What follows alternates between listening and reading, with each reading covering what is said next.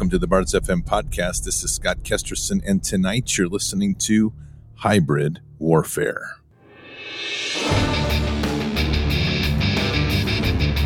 This war is real. Fighting is everything. Even though I walk through the valley of the shadow of death, I will fear no evil. Tempt not the righteous man to draw his sword conviction, righteousness, ruthlessness. To understand tolerance, you have to understand the line of intolerance. War is the teacher, soldiers are the students. They become the bards of war. Good evening, Patriots. And it's Monday, February 20th in the year 2023. Talking to you live from Charlotte, North Carolina tonight, which is pretty awesome. Tonight, we're going to touch on the complexity of this current battle space that we're in and looking at the measures of hybrid warfare and what that means and how it's all coming together to create a total chaos and insanity in our lives, ultimately leading to somebody needing, wanting, and desiring for us to accept the big change that they're wanting to engineer. We'll have to see how all that looks as we go forward. Patriots, before we begin tonight, make sure you're taking good care of the wealth and stewarding it well that you've been given and given by God to, to take care of. One of those things to do is to make sure you have things invested in gold and silver precious metals. Patriots, despite the U.S. blowing through the $31.4 trillion debt ceiling in January, the leftist White House still refuses to reduce spending. While our national leadership has buried their heads in the sand when it comes to fiscal responsibility, it's all the more time for you to be proactive. Now would be a great time to diversify into gold with Birch Gold. In times of high uncertainty and instability, gold is king. It's dependable. Birch Gold makes it easy to convert an IRA or 401k into an IRA in precious metals. Here's what you need to do text BARDS to 989898 to claim your free info kit on gold and then talk to one of their precious metal specialists. Think about it. To dig our country out of this mountain of debt, every single taxpayer in America would have to write a check for $247,000. And it's only getting worse. Protect yourself with gold today by texting BARDS to 989898. With an A plus rating with the Better Business Bureau, thousands of happy customers, and countless five star reviews, you can trust Birch Gold to protect your future. Text BARDS to 989898 today. Remember, that's BARDS, B A R D S, to 989898 today. And that's BARDS to 989898. You will not be disappointed. Patriots, if you haven't been paying attention, we've already got more fires of factory buildings burning down. Of course, we have the continuing issue going on up in East Palestine. We have all sorts of things going on on a global level. And what as we watch this, we're literally watching a destruction of the infrastructure of the United States. Hawaii just had a massive break in their freshwater processing plant, and they currently don't have fresh water on one of the main islands. So we're seeing literally an attack on our infrastructure, and the only answers to this are to one of well, they're probably two. They're trying to force us into dependency on whatever the government's going to deliver. And the other component is it's going to make us increasingly dependent on foreign imports as we strip away these factories.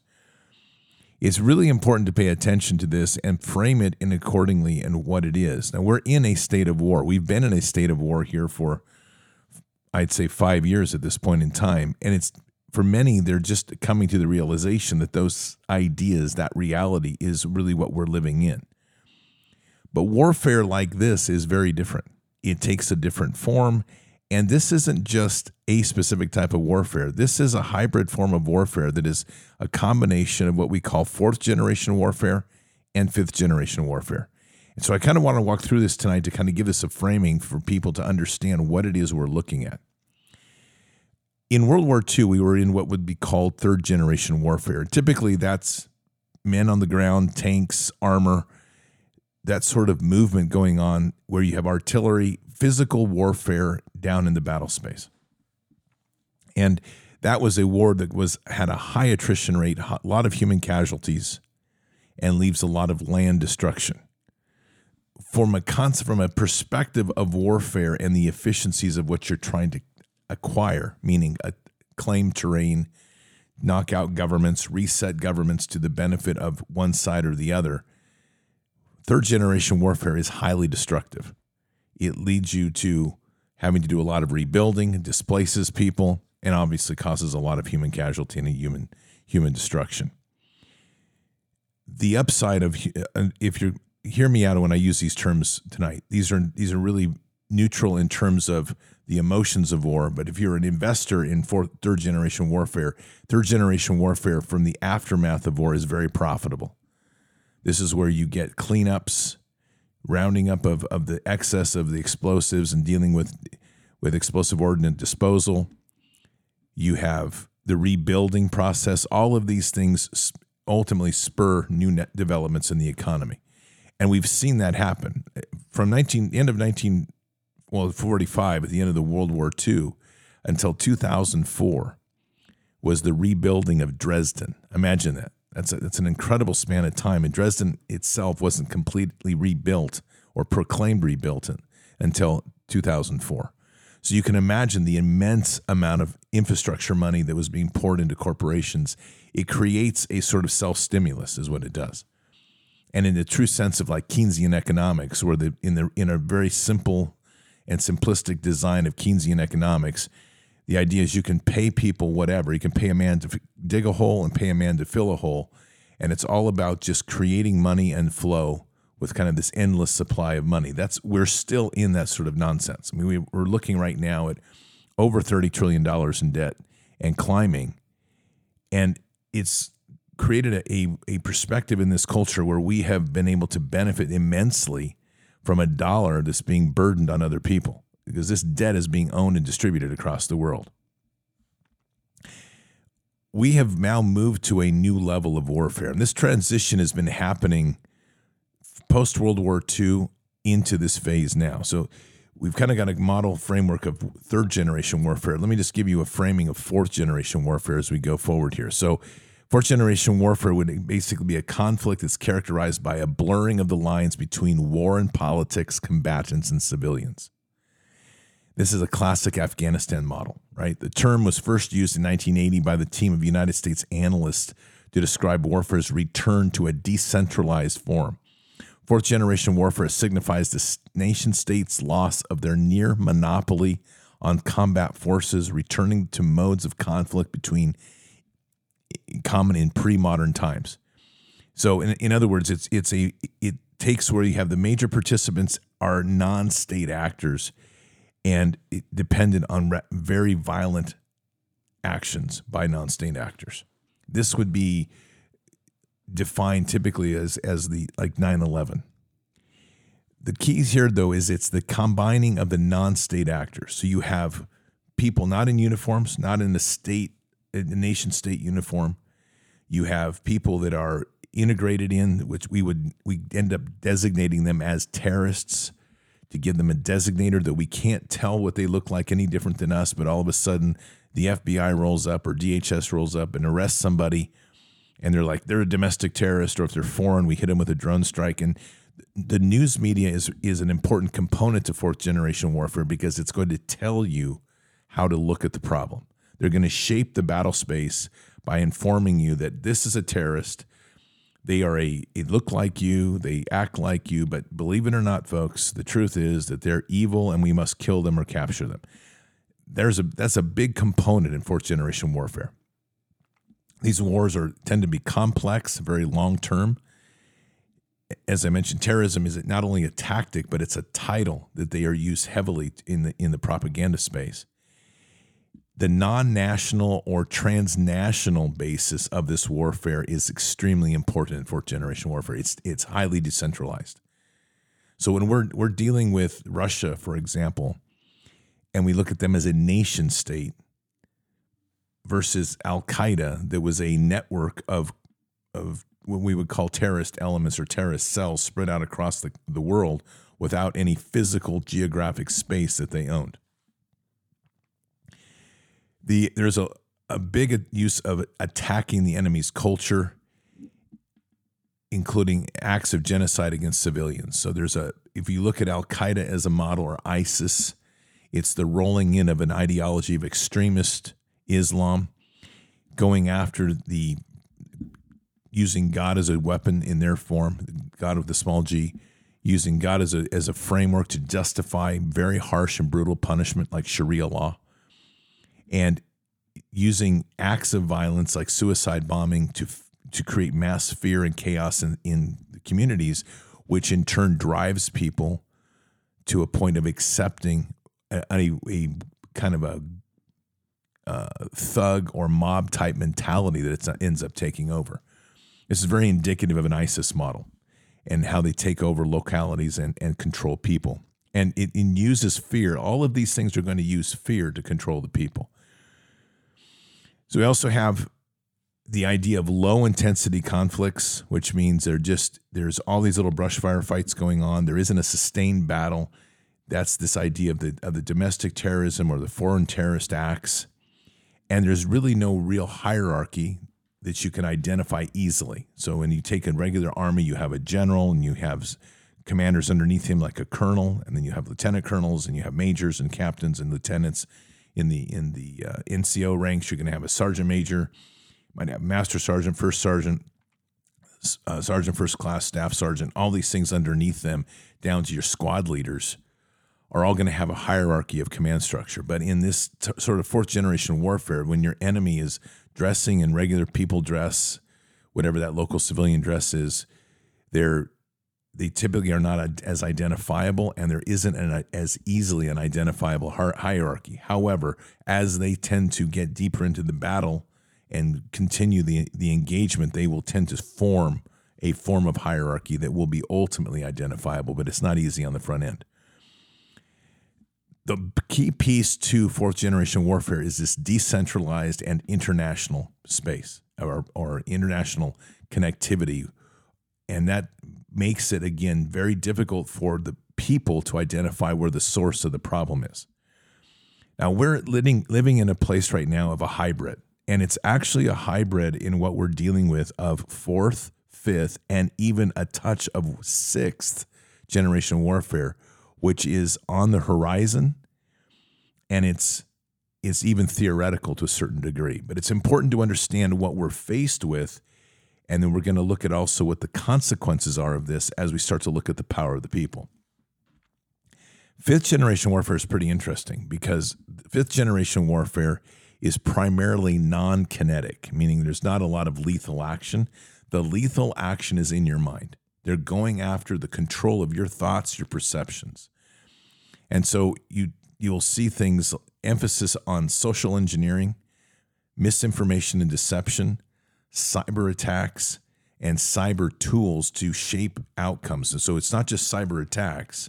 That's when one side's attacking a cyber a, a critical infrastructure in the digital realm but it's also the shaping of using tools like Google has done to to hide certain content on the web, make redirect or overemphasize certain searches to affect your decision process and channel you a certain way. So they're using these tools that people are dependent on and quietly behind the scenes creating directional uh, pushes so that people themselves aren't even aware that they're being influenced. And that's as we are in the middle of a fifth generation warfare. This is one of the big issues that the and the truth movement that we're moving on here is trying to break through is this constant confining in the information space. Obviously, in fifth generation warfare, they like there's an attempt to control all the information flow. And as we're seeing this information expand out, and we've seen the the Great Awakening expand out across the web, what we've also seen is this deluge of deception products that are created by artificial intelligence, products projects that are staged, false flags, constant dumping of information that has no relevant content, but it make it looks real. People grab it and run with it. There even even whole ideas and concepts that are completely seeded that are not even true, but people will buy into it and hold on to it and then run with it and make it a belief system. The biggest component of information warfare is information. I'm sorry, fifth generation warfare is information and perception. because so much of the fifth generation fight is a perceived fight. Really critical to comprehend because you're trying to shape the outcome of this based on how people see the world. Now, some other elements of fifth generation warfare that are very distinct, and this comes ultimately from the Chinese strategy of unrestricted warfare, is an idea of using other do- domains of warfare that people trust and using it against them. We have seen in this fight the use of medical institutions that have turned into medical tyranny. We've seen the legal institutions, which is lawfare, being waged against the citizens. We've seen economics used, which can be things like inflation, which can be engineered. We are seeing other aspects of economics where you're you're using trade deficits, you're using access to goods, you're using the restriction of goods. All of this is coming along. You're using network warfare, which is hacking, hacking into people's computers, doing, say, ransom, cyber ransom, where they're holding servers for ransom, asking for pay, shutting down services. And so we take we see a form of what we of this of these elements being used as weapons against the people. And one of the big ones in this period of time is political warfare. And why that is so important is politics in this particular time isn't politics as normal. We've seen the weaponization of the election results, but what we're not paying attention to as a whole is that politics themselves have been weaponized. And the best part about that for the those that are running this conflict against us is that American people in particular don't like politics. So rather than engage it, our normal reaction is to step away from it and throw up our hands and go, This is too corrupt and walk away when they know that and they're actually weaponizing the political institutions against us. Evident in that is January 6th is an example of a whole coming together of all of those dimensions.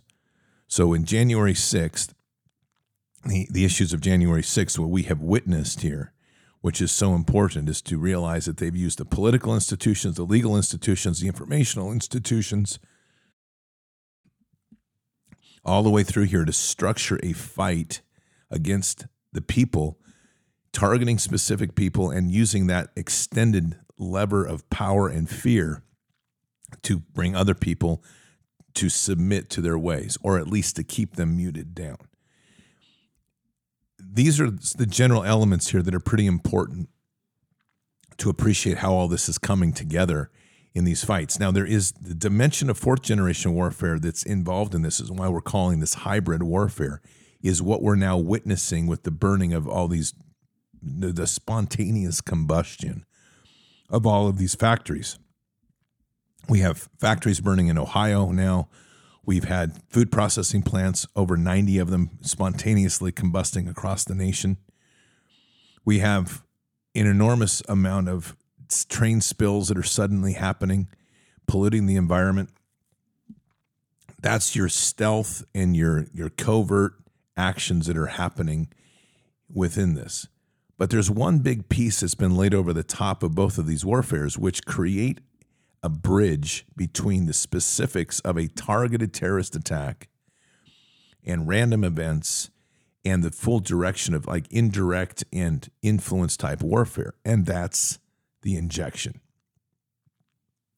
The vaccine, what is really a bioweapon, has now created its own momentum in, in culture and it's going to make it increasingly difficult to designate or identify whether an action is truly a terrorist or a, a, a, lethal attempt to paralyze the infrastructure, or whether it is a consequence of people dying off and being infected by a stealth system, a weapon system that was delivered through a trust network of hospitals and doctors to literally paralyze and cripple an economy. This is kind of the penultimate in hybrid warfare, is what we're witnessing right now. And all of this is going to be, it's important to have this framing because we're, we're still looking at things very commonly in terms of a traditional third or Cold War model. We're looking at Russia, for example, and we're seeing a nation state. We're looking at China and we're seeing a nation state. We're looking at the United States and we see a nation state. So you're hearing a lot of rhetoric in the media like nuclear war with Russia and potential war in Taiwan with Russia with China. And these things are not exactly accurate because in the hybrid sense of warfare, we're also behind the scenes are corporations that are married with government agencies, which are more like administrative bodies that are using their rules and their power of, of authority in conjunction with corporate and private entity, entity, entity capabilities to wage a war against the people that don't agree with the way that they are working things. Ultimately, this whole idea that we're in with this hybrid level of warfare, which is bleeding over between fourth and fifth generation, and then using this weapon system that they deployed globally which they refer to as a vax, is to depopulate and break the will of the people and stress them to such a level that whatever they present, people will then willfully accept as a walk in to a better way and or a, way to, to come to a sense of peace or stability, which they in power will present. Again, as they control the information space, though, it's one of the most important architectures of this whole thing and with that is one more element, which is now in the battle space, which definitely takes us into the into the sixth generation realm, which is artificial intelligence. So artificial intelligence now is rolling in on this, and it's both part of fifth and it's part of sixth generation warfare. Sixth generation warfare, like I said, is theoretical. But what's important about it is to understand a couple components. One is fully autonomous systems that operate on their own against either other autonomous systems or against the people. Another dimension to sixth generation warfare, and this is going to sound a little sci fi, but bear with me as I explain it, is the displacement of time and space. And we're not talking about time jumping, we're not talking about wormholes, we're not talking about quantum jumps or something. What we're talking about is the ability to displace our orientation to time and space. So you imagine an AI system.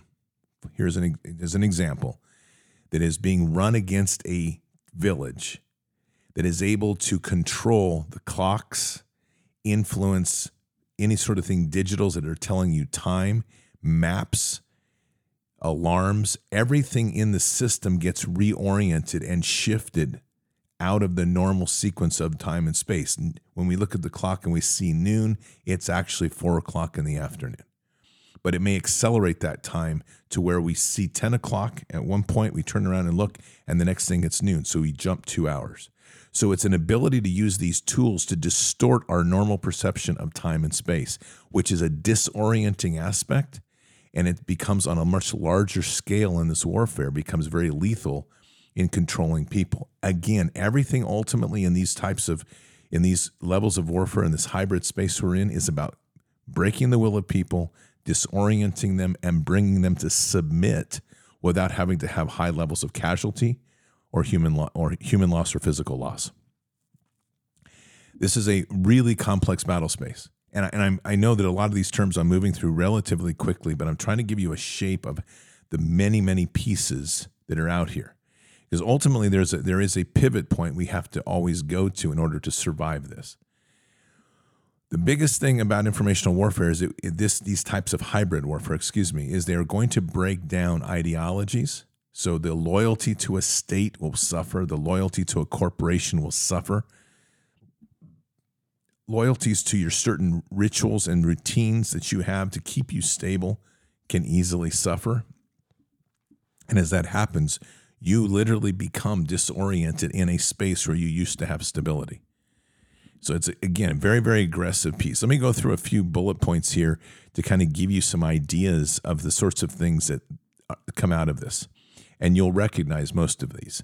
The mob sees becomes a point where the mob be, seeks freedom through anarchy. So that's govern not anarchy in the space of chaos, but anarchy through no government.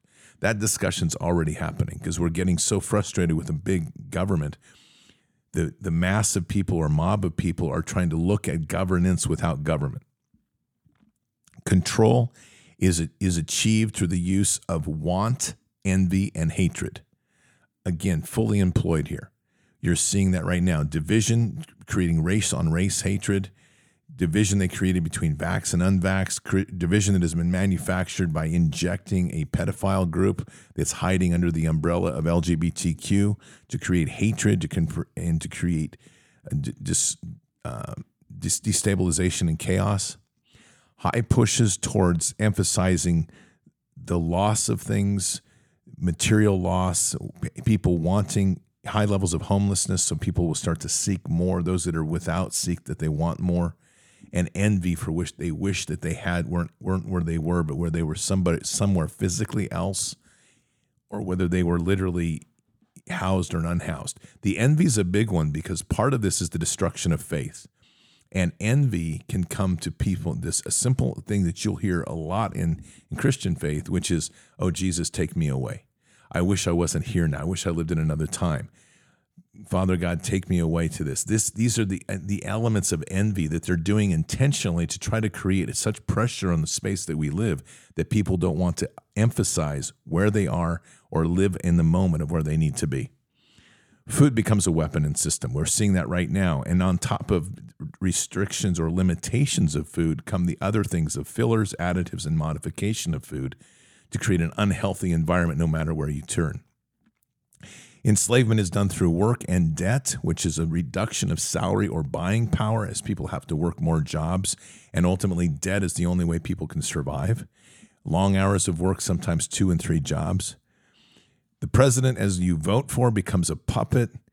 And it is, it's a place where people need to continue to worship on a president to feel like there's actually some power within the system. We've seen this already. We know that our presidents are basically controlled by an elite group of people, but people need the belief that the president's going to do something because if they don't, they feel like there's no other recourse or no other place they can go. Liberals are an interesting part of this, what we call liberals, because they become this sort of vain utopian dreamers that keep everybody distracted. They're a key part of this whole master plan. They present ideas. They're talking about these idealisms of free health care, saving the world, recycling everything, living with electric power only, no petroleum, no, no petrochemical products, et cetera, et cetera. And all of this comes down to the, the liberals become part of the distraction, which also, also feeds the division and hatred. You have the creation with this of intelligent networks. But here's the key. We when we talk about intelligence networks in this whole hybrid warfare space, we always think of term things like the three-letter agencies, CIA, FBI, DHS, NSA, etc., right? NRO. But what we don't consider is how they're working in the back ends to create intelligence networks that are built on churches, internet companies, government agencies, unaffiliated to the intelligence group, and even education and healthcare. These become new ways to monitor, control, and and keep people in in their view under their optics, so to speak, so nobody gets out of space. This is very Orwellian in its model. Information steers and influences the public to keep them divided and distracted. Inflation becomes the hidden weapon that is blamed on on the imperfection of men, meaning that it's just a system. People people buy too much, people spend too much, and almost like it's out of their control. But it keeps people occupied while de- deflating the, your overall working value, taking money away without having to steal it out of your account, reducing your buying power, and then forcing people into deeper enslavement into the system of work. One of the big ones of this is weaponizing agriculture, where agriculture is seen as evil. So you're going to blame issues on food and diet. You're going to blame the environmental issues on cattle and bovine farts. You're going to talk about a more efficient and more productive way to raise food that people need to step away from agriculture because the quote experts can do it better than the farmer so you'll become dependent on agriculture, corporate owned agriculture models, all of this in the idea of providing a better and safer way to live.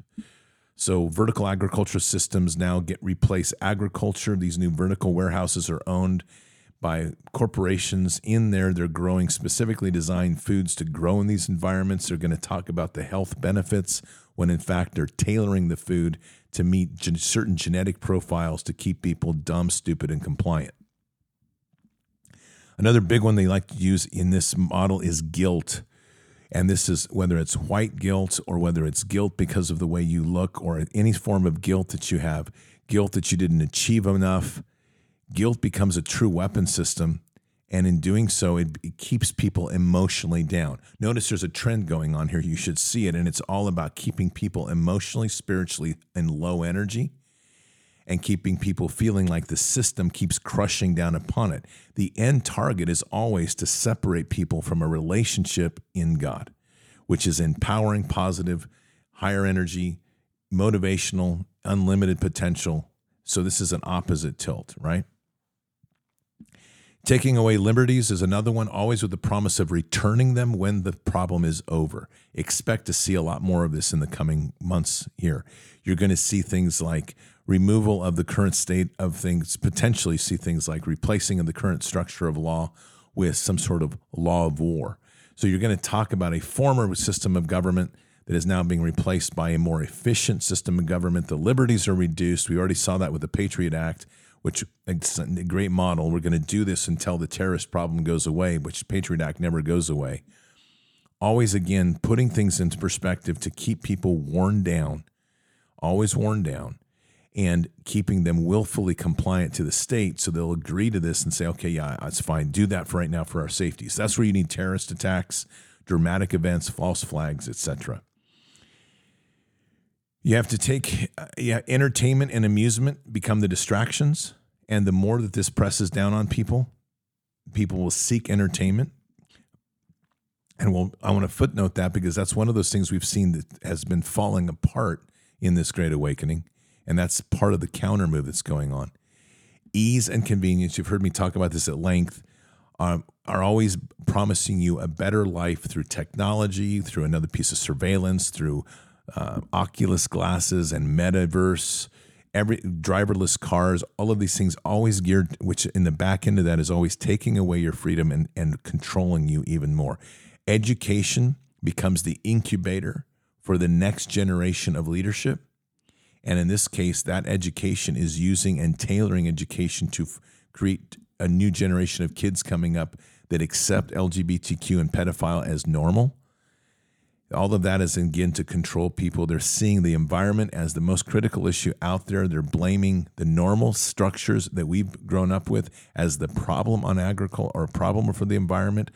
Always, and they're prepping these kids right now to live in combined cities there is no privacy.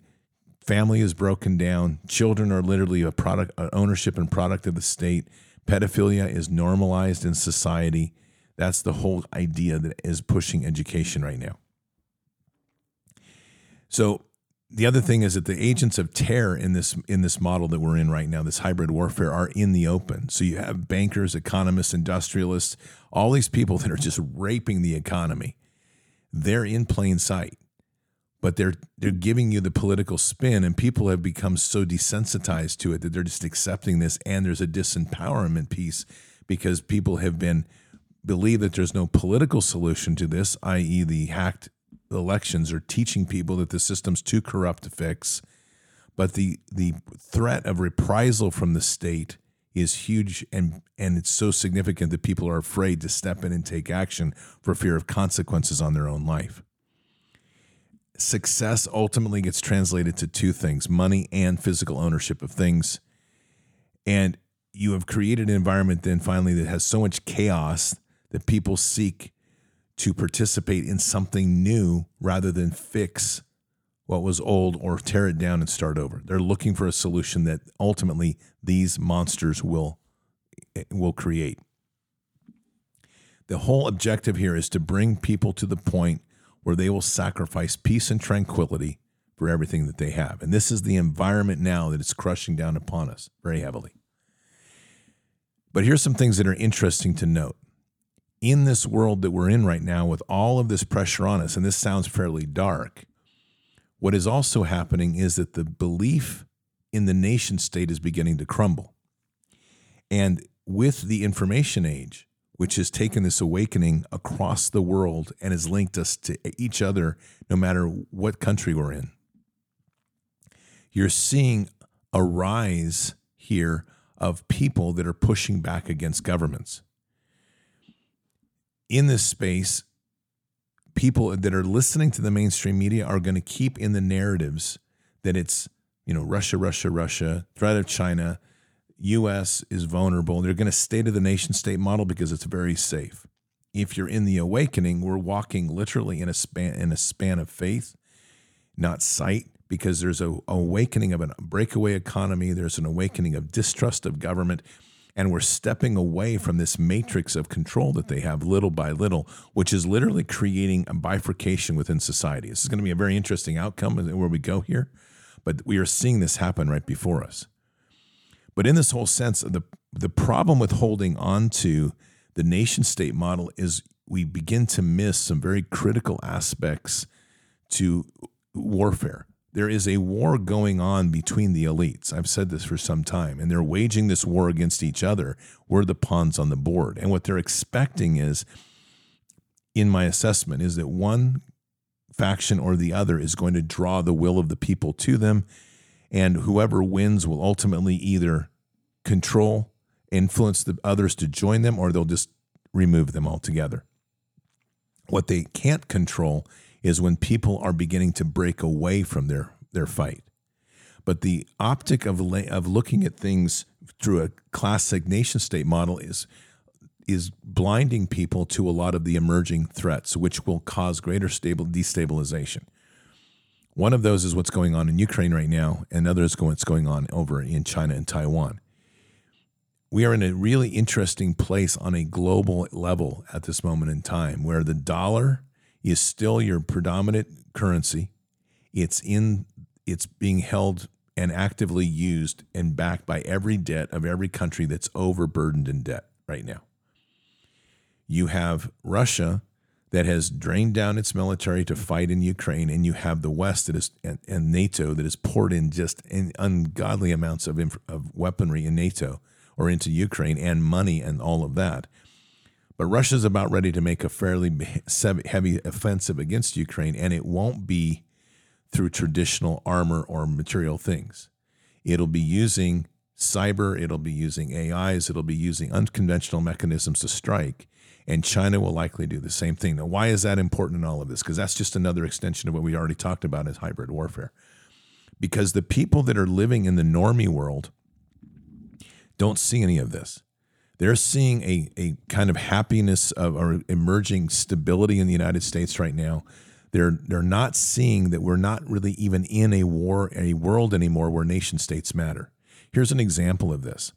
Russia just recently uh, took away penalties for Russian hackers, meaning they've given them amnesty if for any actions they do against the West. Now, just think about the magnitude of this. This is again, this is a non-nation state actor in the classic fourth generation warfare model that has been empowered or protected by a nation state who has said you can attack at will at your own timing, your own will, without even checking with us. Anything in the West that you do and attack their infrastructure, you're not going to be penalized in, in Russia. So they're going to have amnesty and sanctuary over there, which has now taken the government system and it's blended it into the civilian world. So the question you would have to ask is like, who is your enemy? from a legality point of view, on a nation state status, Russia is literally employing a method that makes it literally impossible to counterattack Russia because it's using decentralized people networks that they haven't given direct authority to. They've simply removed the consequences of their action. It's a pretty interesting strategy in strategic development. Likely, China will do something similar all of this is leading to a pretty critical head where we're, we're going into right now because the economies are stressed globally, way too much debt. The United States is, has a, a tyranny that has seized control of its uh, nation state. There's still a lot of people that are trying to look at this nation state model and believe that they can fix it from within. They're, they're still believing in the idea of a, an elected official going in and correcting things. They're believing in the ideas of free trade and they're believing in the ideas of of open capitalism, free market capitalism. All of this is a myth that we're looking at, but they're believing in it. And so, as they continue to believe in it, it's going to leave a, an extreme vulnerability. There's a heavy emphasis in our school systems and of this woke culture, which is even though it's not a, um, it's not everywhere. Or I mean, as far as it's not dominant, as far as the consequence, what it is is it's become dominant as a narrative, and this narrative warfare in this fifth generation segment of this is that that's what's consuming our thoughts and minds. So it creates a massive risk and vulnerability from outside forces, and especially since a lot of this attack we're receiving is from within. And they're playing the nation state model on us to say, look at Russia, look at China, while it's our own government doing it to us. And it's the government itself is only an agency of a corporate architecture and corporate alliance across the globe, which has no geography. It just is its will is to submit to the people. So, what's the bottom line for us?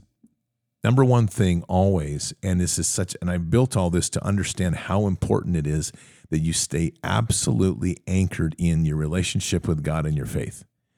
Because with all of this dynamics and moving parts, you cannot keep track of all these pieces. What faith does is we stay in prayer and we stay in our focus with the word. We're detaching ourselves from the chaos and putting ourselves on where the guidance where God leads us and the trust in God to lead us. Those two things. So we're not, our allegiance no longer goes to this architecture we're dealing with. We are dealing as well on a global level, that's a high risk for the, these organizations globally because people aren't paying attention to them anymore. And that's the big pivot right now is that people literally are stepping away from this. And as an example that I was going to bring in from earlier, we've seen that the entertainment industry is falling up, is on its down leg. People are not being drawn to escapism and entertainment, and there's actually a rise in, in faith. We're seeing that with Asbury, other revivals that are happening across the nation, and they're going to continue to grow. That means that one of our major weapons, our counteroffensive here, should be a revival in our love in Christ. Because as we do this revival, we're pulling away from the dependency on them. We're becoming acutely aware of the mechanisms and tools that they're using. And the farther we step away, the more clear our optic is. We're not paying attention to their noise in, in the media and chaos. And we're putting our eyes on God and we're trying to build a life around that, which again separates us dramatically from the system we're in. This system we're in is heavily dependent on us cycling through debt. It's heavily dependent on us wanting more things. All those things and tools that they want to use against us, we now pivot and take them away from their from their operations against us.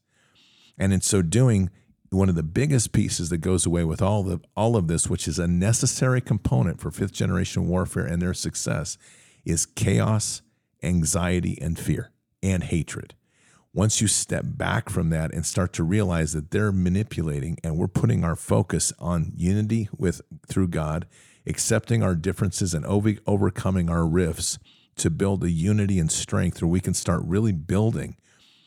We take away the fear of their reprisals, and that's a martyrdom aspect that we need to it needs to be incubated even further where there is absolutely no fear of government if they're going to arrest you, they're going to raid your house, whatever, you're just like, look, man, I walk with God, not with you.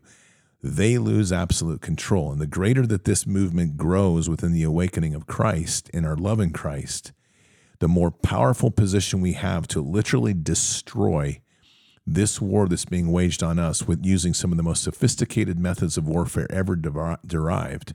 And we're literally stepping back, not accepting what we see, and living our lives independent of them as they scramble to try to get more power on us. The biggest tool of all of this is for us to realize that we have the numbers, they don't. They have the reach through the information space, they have the reach or the the production capacity through their manufacturing spaces.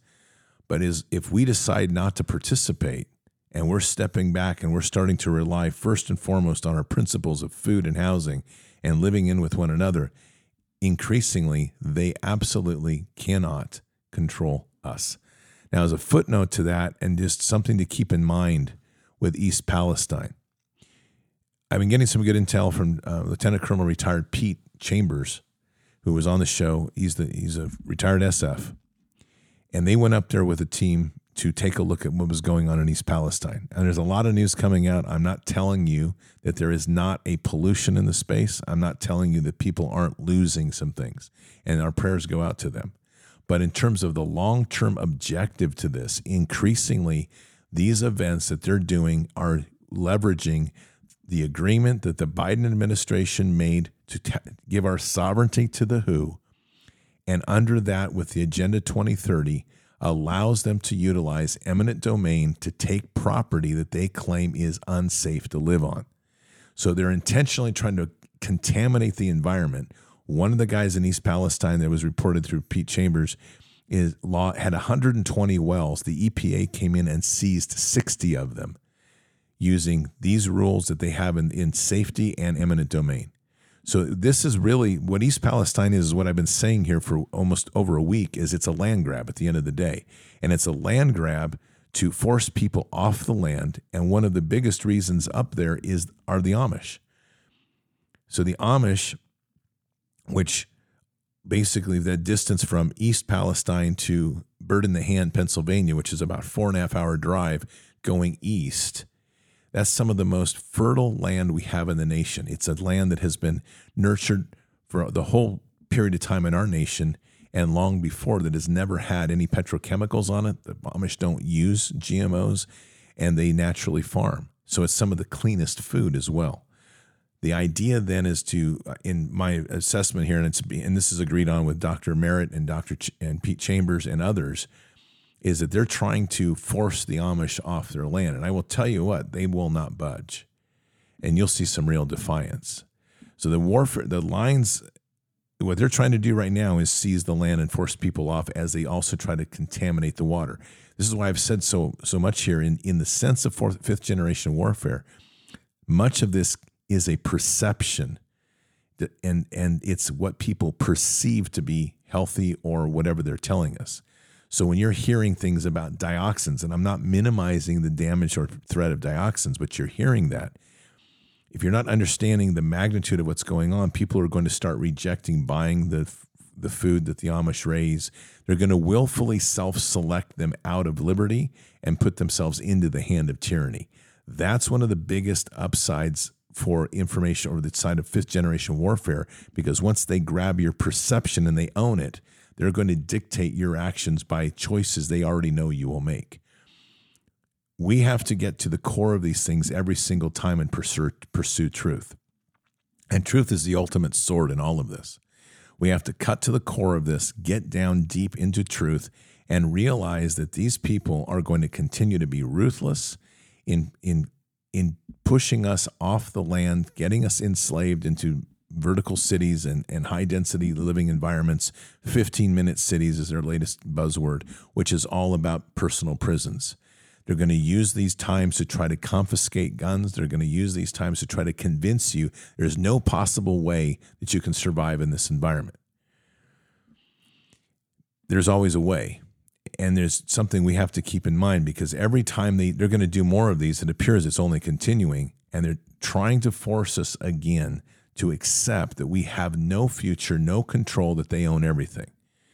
What they seem to forgetting is we've got God and we have our faith and we have our strength in living through Christ and we've already have a new home built for us in heaven. So it's one of these things like you have to make a decision now what's your what are you what are you standing for? What do you believe in so much that you're willing to sacrifice everything to defend? That's the bottom line on all of this. And if you consider that and know where you sit, what you're willing to do, the more that you become defiant, the less control they have over your lives and the less action that they can actually take. Either way, whatever we're going to see coming forward, it's going to get a little bit crazy and it will get crazier. And the thing that they're all desperate to do, and I say they meaning these, what I consider to be two factions right now of elites, they're all trying to vie for your trust, my trust, and keep us locked into their vision of how the future shall be? My answer to this is always the same. We were given a Declaration of Independence to resolve this problem that they've already created. And that was giving us a duty to throw off these forms of government. We have given a constitution which outlines a way of being. But the way through this is going to be unity in us and unity through the body of Christ. And as we do that and we stand strong, these people literally, we'll have a tough time. We'll have some tough moments as we endure it, but they have no chance of winning. Patriots, let's pray. Father God, we thank you for this time that we're here and very challenging moment in time where the world is literally turned on its head and is in a, almost a perpetual chaos. So much of this is in the dimensions of warfare, of the tools that they're using, both in kinetic, non kinetic, the, the ways of influence, always about changing our perception and separating us from the pr- truth, purity of knowledge in you and through you. So, Father, tonight we just we just pray for the the blessing of, of discernment to be able to see through this and more than discernment to have the trust in you to know that what is delivered will be justice, but that we have to hold the line. We have to truly dig into our, our that heavenly place to continue to have a loving and forgiving heart with our neighbor, to identify evil for what it is, to stand up to evil and wrong, to make sure that we are living a biblical walk in our life, and trusting in you in the realms of justice and however you guide our hand. So, Father, we just again we pray for a, a, a just a unbelievable outpouring of discernment as we stand before these chaotic times, able to see through what's going on and be able to resist any of the temptations that the father of lies will present to try to lure us away from our center point of faith and trust in you through our through our Savior Christ Jesus. We say these things in Christ Jesus' name. Amen. So, patriots, above all, no fear. That's the bottom line of the message. It's always essential to be able to see the complexities of the system. It is complex. There's a lot of moving parts, and I didn't cover all of them, but I hopefully gave enough snapshot to be able to get an understanding of just how many moving parts are there. Their greatest weapon in this war is perception. If they can convince you of something and you believe it, they win. If it, especially when it's their idea and not God's. So anchor yourself truly in that rock on faith and pray for deception, for discernment to see through this deception. Keep your head up and your eyes forward. Never bow to evil. Never relent. Always press into the fight. God is with us. He'll never forsake us. And in the end, God always wins. But we are here in this time, in this place, for just such a time as this. We are at war. So walk boldly and fearlessly with Christ.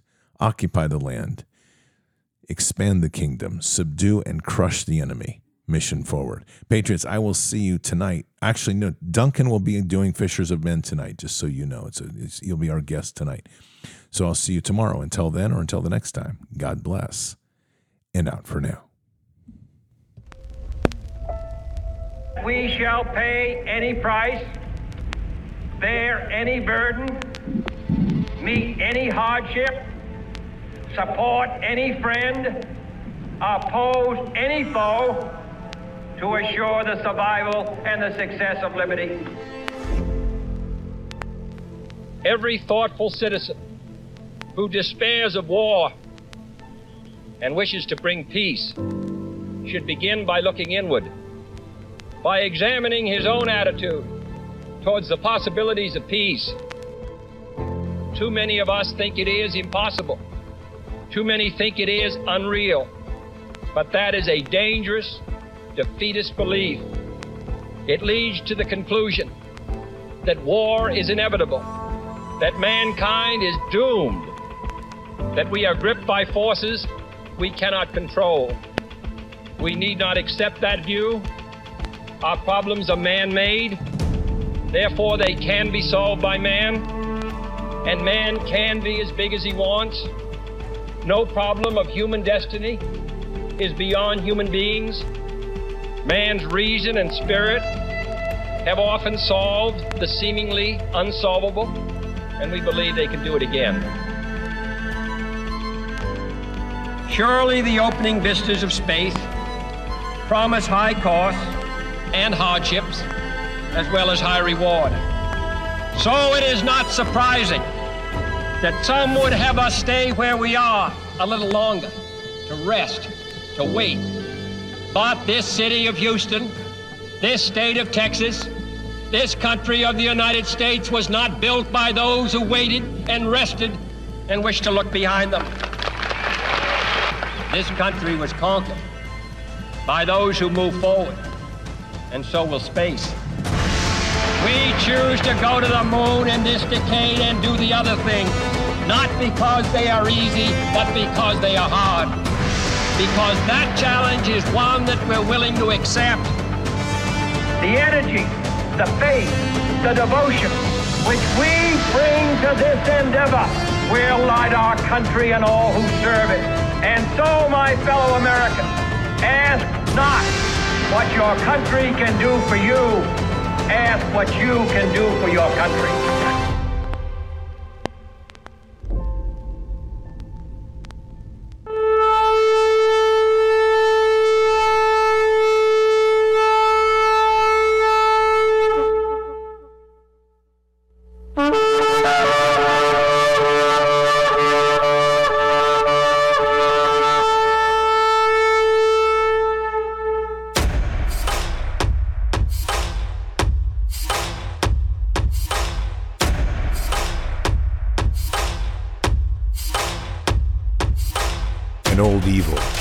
Has waited thousands of years to show its face.